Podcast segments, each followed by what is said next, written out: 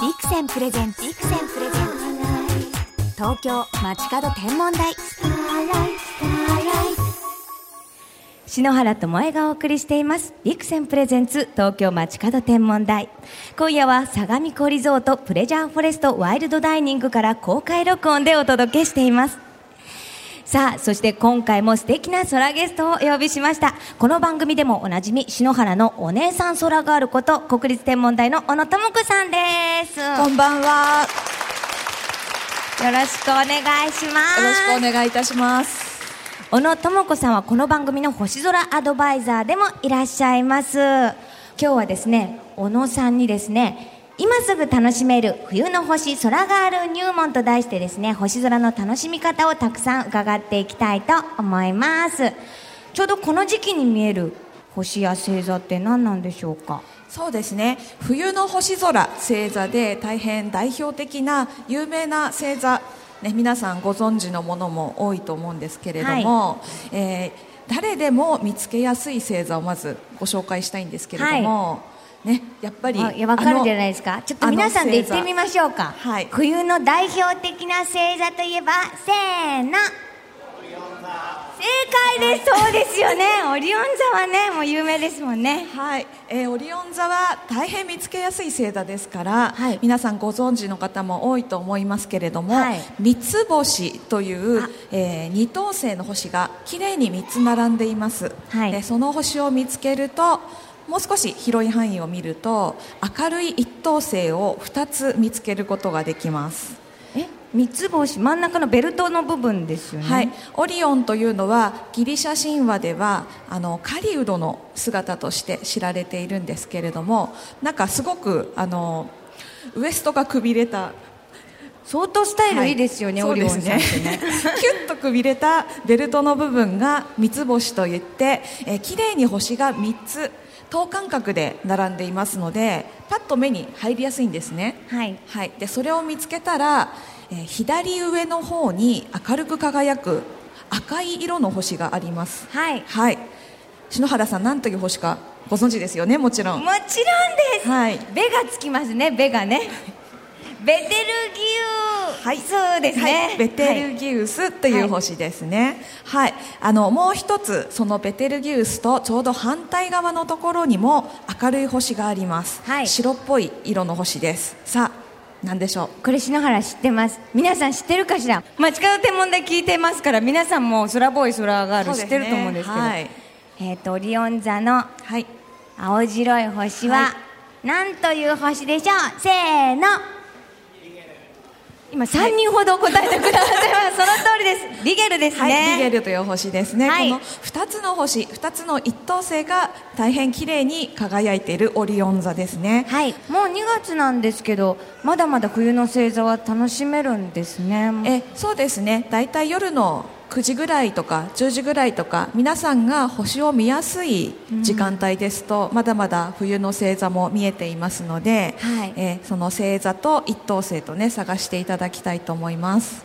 えー他にもぜひ見てほしいというそうですね。あのイルミネーションもすごく綺麗なんですけれども、はい。イルミネーションを見た後にちょっとまた夜空に目を向けて夜空のイルミネーションをねはい楽しんでいただきたいと思います。ですね篠原智恵が相模湖リゾートプレジャーフォレストからお送りしています。ビクセンプレゼンツ東京街角天文台国立天文台の小野智子さんを迎えして星のお話伺っています。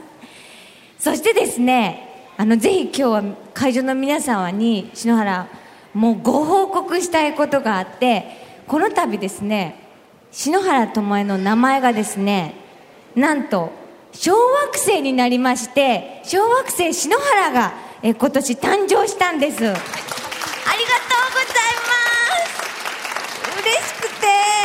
おめでとうございます。ありがとうございますあのこちらはですねあの北海道でアマチュアの方なんですけれど小惑星をあの探していらっしゃる方がいてその方が1997年に発見した小惑星があったんですね。でそちらの方をあの私の天文仲間がぜひともえちゃんが天文のねこう普及に携わってるってことでぜひプレゼントしたいということであのその方があの国際天文学連合っていうのがありましてそちらに申請してくださって半年前にで今年の初めにあのお返事が来まして「小惑星篠原14555」って。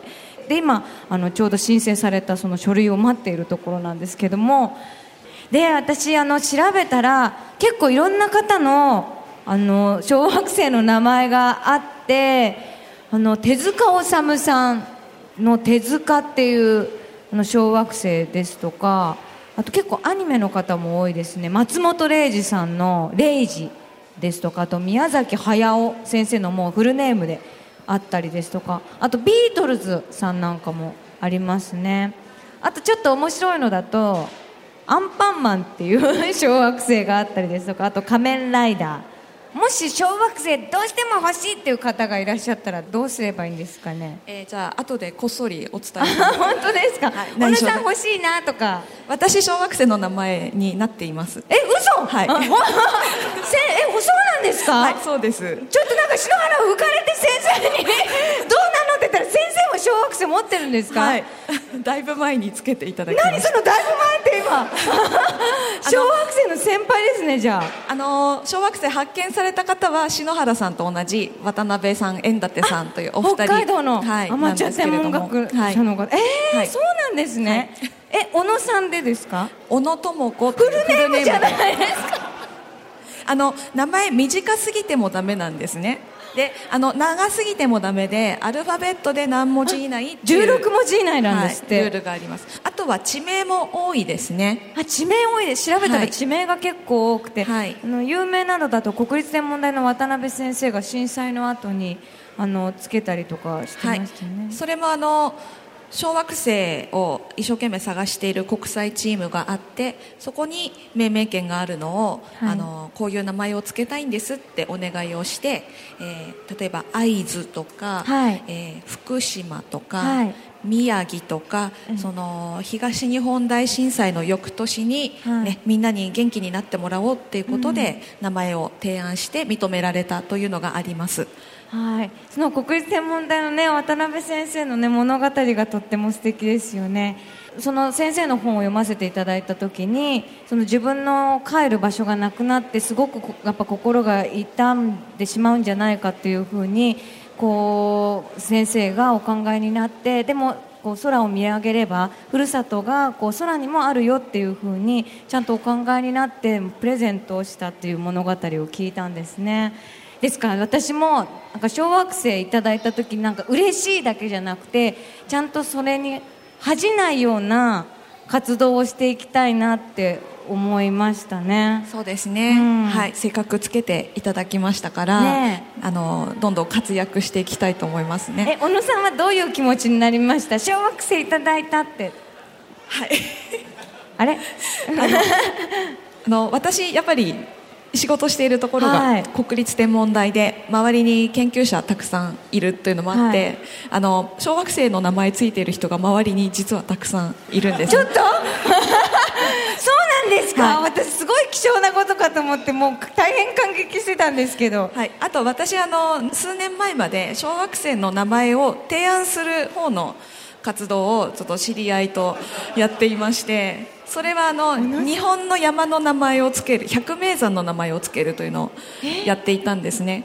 そうだったんですね、もうそんなこんな身近にいましたのに、そんな素敵なご職業をえちょっと東京街角天文台をつけちゃいますか？あそれ宣伝だからダメなんだ。それ絶対ダメなんですね。ちょっと考えてみましょうか。そうはい、ねえでもなんかそう小学生の名前が付けられるっていうその新しいシステムもね素敵だなと思ったんではいすけれど、ね。ただね小惑星発見した本人は自分の名前は付けられないんです。そうなんですか、はい、あのほうき星なんかは発見した順番に早い方から3人まで本人の名前が付けられるというか付く仕組みになっているんですが小惑星は自分が発見しても自分の名前は付けられません。そうなんですよ。うわあ。あただ他の人が発見した小惑星には付けてもらうことはできます。うわあ。なんかそれちょっとなんかちょっと寂しい寂ですね。しいですね。わあでもなんかそのプレゼントをしていただいたからなんか今度番組にもね出ていただきたいなと思ってるんですけどあの貴重なプレゼントですよね。はい、大切にしたいと思います。ということでえ他にも小野さんから冬の星座の魅力と星空スポット教えていただきましょうか。はい、えー星空スポットですね。はい。えっ、とそうですね。私が実際見に行って綺麗だったなって思うところは、はい。ここから比較的近いところですとあの富士五湖の方ですね。富士五湖。はい。あの一人で見に行ったりするのは大変あの、まあ、心細いですしあのやっぱりみんなでワイワイ見た方が楽しいですからあのキャンプ場なんかで見るのが楽しいと思います。ここもキャンプ場があるんですよね。キャンプ場ですとちょっと寒くても部屋の中にちょっと避難できますし焚き火なんかしてもねキャンプ場だと楽しく星見もできるし温まれるし、はい、あとはあの望遠鏡を持っていてお客様に星を見ていただけるようなそういったペンションなどもありますので私が行ったことあるのはあの甲斐大泉の方なんですけれども海大泉、はい、どちらですか？山梨県と長野県の境のあたりであの八ヶ岳の南の裾の方ですね、はい。えーそういったペンション村がありますのでそういったところもおすすめですね。ああ私はあのーまあちょうどあのー地元の方が青梅だったりとかしたので青梅の方でも星よく見てましたし夜空がたくさん見れるところが星がよく見えるっていう。そうですね。空が広く見えて、ね。えー街明かりからちょっと離れたところですね。へえ。ちょっと会場の皆さんにもおすすめ星スポット聞きたい。ちょっとせっかくですからおすすめの空スポットを教えていただけますか？どちらからお越しに？えー、所沢です。や所沢からようこそ、おすすめの星空スポットはありますか？っぱり近場だと八ヶ岳近辺に見に行くことあります。八ヶ岳に、こうドライブとかで？そうですね。わあこれまでどんな星を見たことありますか？あのやっぱり天の川が一番感動するので、あの清里とかですね、ええああいうところに流れ星を見に行ったりはしてました。へキえャンプをしながらですね。ウルトラリラックスでした？それねえ。癒されます。癒されますね、ありがとうございます。はいということで、えー小野さんとお話ししてきましたがそろそろお時間となってしまいました。じゃあですね最後にですねここ相模原のそしてラジオの前の空がある空ボーイの皆さんに一言メッセージをお願いできますか？はい、えー私たち普段あの都市都会に住んでいる人も多いと思うんですけれどもなかなか周りが明るくて、星がじっくり見られないのでつい頭の上には星がたくさん輝いてるんだっていうことを忘れがちなんですけれども誰の頭の上でももちろん自分の頭の上でも、星はねいつでも輝いていますからちょっと気がついた時にこうふっと頭の上を見上げてもらえると毎日違った表情の星空が見られますのでもうなんとなく気持ちが沈んだ時でも楽しい時でももういつでももう上を見るっていうのを毎日1回でもいいのでやっていただけると空の美しさとか、えー自然の雄大さとかいろんなことに気がつくんじゃないかなと思うのでぜひそういったことをね続けていただきたいなって思います。空が表情を持っているって言葉が素敵でしたね。そうですね。あの輝く星も違うし季節によっても随分見え方が色も違いますし、えー並んでる星も違いますのでね。はい。えー星とともに素敵な思い出を皆さんに作っていただきたいと思います。ということで本日のゲスト国立天文台の小野智子さんでした。ありがとうございました。ありがとうございました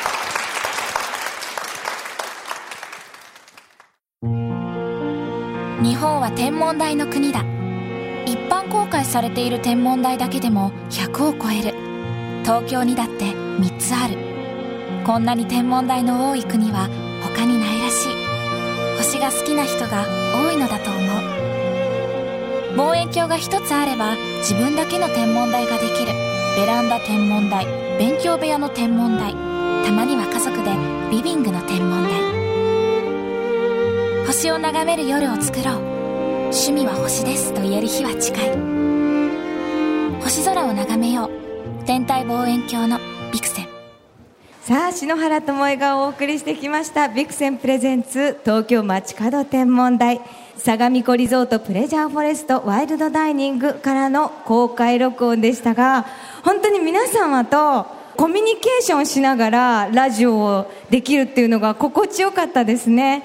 背中には星そしてもうサイドにはキラキラのイルミネーションもう本当に光に包まれた空間での星空トークはもう私が一番楽しんじゃったかなっていう気持ちになりました。本当に皆さんご参加くださりありがとうございました。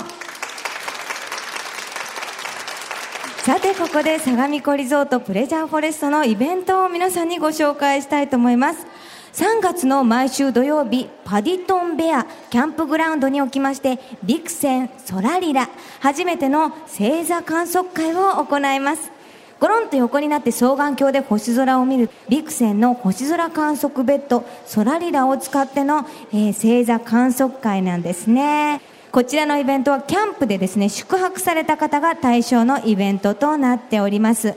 焚き火を囲んでホットドリンクや焼きマシュマロなどの販売もあります。加えて2月7日よりバレンタインデーとホワイトデーを盛り上げるスイートイルミネーションも開催します。そして2月8日には恋人たちの幸せを祈ってなんとですね明日花火が打ち上げられるそうなんですね。こちらの情報は東京まちかど天文台のサイトにも掲載しますのでぜひチェックしてください。では篠原からこの時期の星空インフォメーションお届けしましょう。夜9時頃空高くにオリオン座が昇りきった頃。南の空低くにキラキラとひときわ鋭い光を放つ明るい星があります。大犬座の一等星シリウスです。その輝きはマイナス1.5等級。夜空の中で最も明るい一等星です。オリオン座のベテルギウス子犬座のプロキオンとともに冬の大三角を形作るシリウスの青白い輝き。星空ファンにはもうおなじみですよね。シリウスとはギリシャ語で焼き焦がすものという意味。これは一年で最も昼の長い夏至の頃シリウスが太陽とともに空に昇り暑い夏をもたらすことから付けられた名前と言われているんです。中国では天の狼の星と書いて天狼星とも呼ばれています。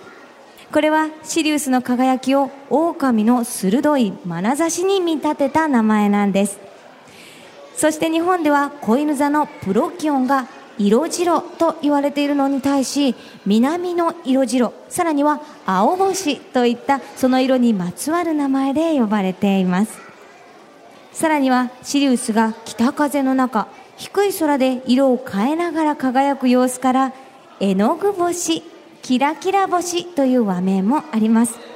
あの私はシリウスはキラキラっていうよりはギラギラってなんか目が合うような感覚で光っている星だなっていう印象ですね。私はこの中国の天狼星っていうあの響きがすごく好きなんですけれども本当に強い眼差しで見られているなっていう感触のね美しい星です。